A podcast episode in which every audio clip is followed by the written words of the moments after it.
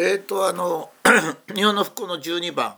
欧米よりヨーロッパより日本が上だということですね。でこれについてはあのやっぱり第一にはね私たちの心の中になんとなくヨーロッパの方が日本よりか進んでるというふうに感じてる一つの大きな理由はですねやっぱり学校の先生特に社会の先生がですね子どもたちに嘘を教えているっていうのが、まあ、一番の大きな原因だと思うんですね。で、まあ、社会の先生とか歴史の先生がですね子どもたちに嘘を故意に教えようとしてるわけじゃなくてまあ基本は東大の先生が勉強してないってことによるんですね。東大の先生の実力がすごく低いんですよ。で東大の教授になるためにはヨーロッパの学問を学べ学べばなれるということがポイントなんですね。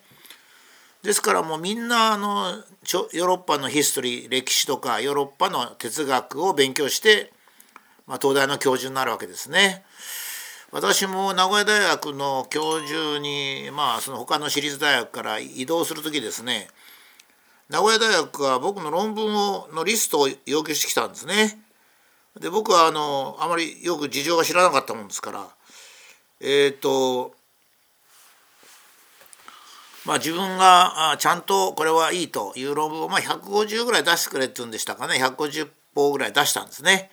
まあ、日本でも機械学会誌とか金属学会誌とか高分子学会誌とか、まあ、日本科学会誌つったですね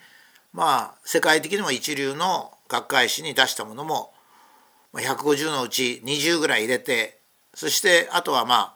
欧米の論文ですがそれを出したんですね。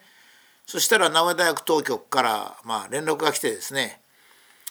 えー、と武田先生あの日本のものを除いて欧米のものだけにしてくださいとそれも先進国だけのものにしてくださいと。まあ私は実は中国とかそういうところの論文ほとんどなかったもんですからほとんどがまあ先進国だったんですけどもまあそう言われましてね、まあ、しょうがないから書き換えて出したんですがまあ日本のその大学運営の旧体依然とした大学運営ですね日本が今世界一になろうとしているにもかかわらず国立大学の教授になるためには欧米の一流誌しかあの業績として採用しないんですよ。もちろんあの中国なんていうのはインチなところでですね、まあ、論文なんかどんないい加減でも出せますし、まあ、中国の学会の賞をもらおうと思ったらちょっと中国に23回行ってれば もらえるっていう、まあ、そういういい加減なところありますからね。まあ、中国の論文なんかは入れないでくれってのは分かるけど、まあ、自分の国の論文を出せないっていうのはですねやっぱり先進国の日本としては恥ずかしいんですが今学校っていうのは全てそうなってるんですよ。あの何ちゅうですかねその国際的な序列だとか、まあ、そういったものです国際関係を重要視して学問を軽視してるんですね。それでやっぱり日本はダメですね。欧米をまず参考にしてんですよ。僕はあの、えー、ある研究所で大きな研究をしてる時ですね。通産省の課長さんがわざわざ来られまして通産省の課長さんとすごい偉いんですけどその人が来てですね。僕にこう質問しましたよ。武田先生あの日本で今研究所を見学させていただきましたが日本でこんな立派な研究ができるってのはどうしてですかね？だって我々がいつもあの評価するのはアメリカでこのくらい評価されてるとかアメリカでやってる技術とかそういったものなんで日本独自の技術を評価する方法を自分は知らないんですよと、まあ、その課長さん非常にいい人でしたからね正直にそう言いました。本当にこう日本っていうのはまだ独立してないって言いますね。それから日本の歴史の分野ではですね実はあの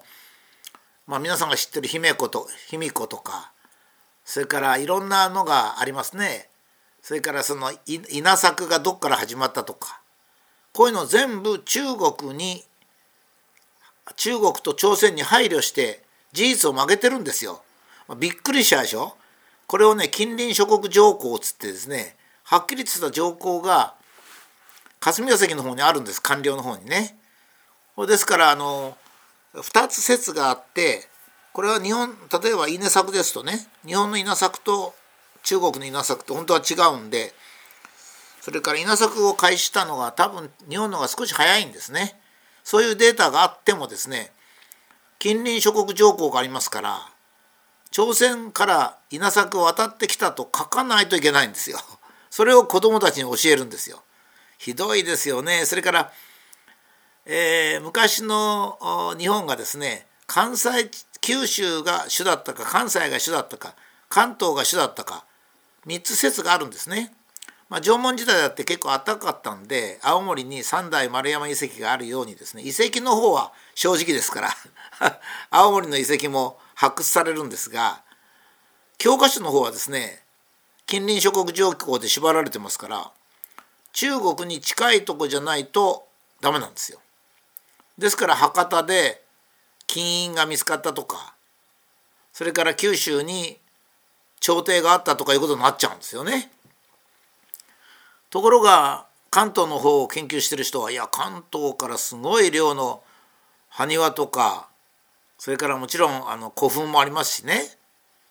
刀剣なんかは一番古いやつが出てきたりしてるんですよ。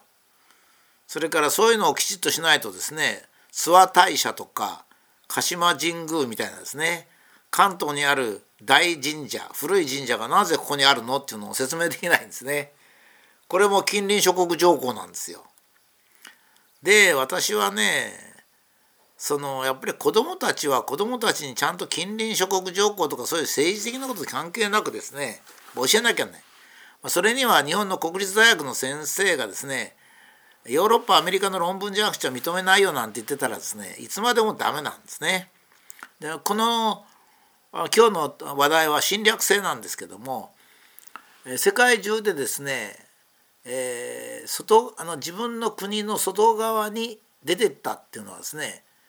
ヨーロッパが一番大きいんですがそれからローマですねそれからイスラム諸国それからモンゴル中国なんかがそうなんですね。えー、これは大体ユーラシア大陸もしくはアフリカ大陸で地続きですので、えー、まあいろいろあったわけですね。ローマは地中海全部を侵略しました。イスラムもイスラムが出てから地中海ほとんど全部と中央アジアですね白人はまあもっとひどかったんですが、まあ、1500年ぐらいから全世界を植民地にしましたこの中で歴史的に長く考えてですよ大規模侵略をしなかった強い国っていうのは中国も侵略を続けてましたからね歴史的にえー、強い国で侵略を外側に積極的にしなかったというのはインドと日本のこの2カ国なんですよ。日本というのはものすごく強くて、えー、まあ戦国時代なんかはですねおそらく鉄砲の数なんかはヨーロッパ全部とほとんど同じだっただろうと言われておりますし事実それを裏付けるようにですねアジアの諸国はインドも含めてあのでかいインドも含めてほとんど全部が植民地になった。中国も最後はですね国土の8割ぐらいは取られちゃった。ところが日本だけは世界で唯一もう非常に強かったんでですね長崎の出島に、えー、貿易港を置いてオランダとだけしか門戸を開かないっていう状態が徳川時代260年続いたわけですね。しかしその強い日本は強いのにもかかわらずまあフィリピンとかインドネシアとかインドシナなんかには十分行けたのに朝鮮もそうです行かなかったんですねほとんど行かない。まあ、インドも近いんですねインドもあの最後はイギリスにの植民地になりましたけれども本来は非常に強い国だったんですがインドもほとんど外国には出てませんね。ですからインドが戦ったのは例えばマケドニアのアレキサンド大王みたいのがインドに来たそれから蒙古もモンゴルもインドと戦って引っ返してますけどねですからまあインドの中で中というか侵略してくる国とは戦ったわけですね。マケドニアと戦って一応勝ちイスラムと戦って一応勝ちモンゴルと戦って一応勝ったんですけどもイギリスにやられちゃったんですね。まあ、あのインドはそういう歴史を持ってますが日本の場合はまあモンゴルも来ましたけどモンゴルも撃退してイギリスも撃退して、まあ、ロシアも日露戦争で撃退するっていうまあインドよりかもう一つ強かったですかね日本の方がですね。まあ、国はそれほどは大きくないんですけどまあ、えー、37万平方キロメートル人口が3,000万人ぐらいいましたからね。戦国から江戸時代にかけて、まあ、結構でかい国ではあったんです。それでまああの大東亜戦争の時には、まあ、日露戦争で痛めつけられて日本は随分痛めつけられたんですよ勝ったことを勝ちましたけどね。それから第一次世界大戦それから日中戦争とありましてから大東亜戦争になってからですね。まあ3勝2勝1敗1引き分け。イギリスオランダに勝ち、えー、アメリカに負け中国に、えーまあ、引き分けというような感じだったんですがこれはですね日本が攻めた国はアジアの諸国は全然ありません。その当時は、えー、フィリピンはアメリカ領土インドネシアはオランダ領土インドシナベトナムラオスカンボジアですね。これはフランス領。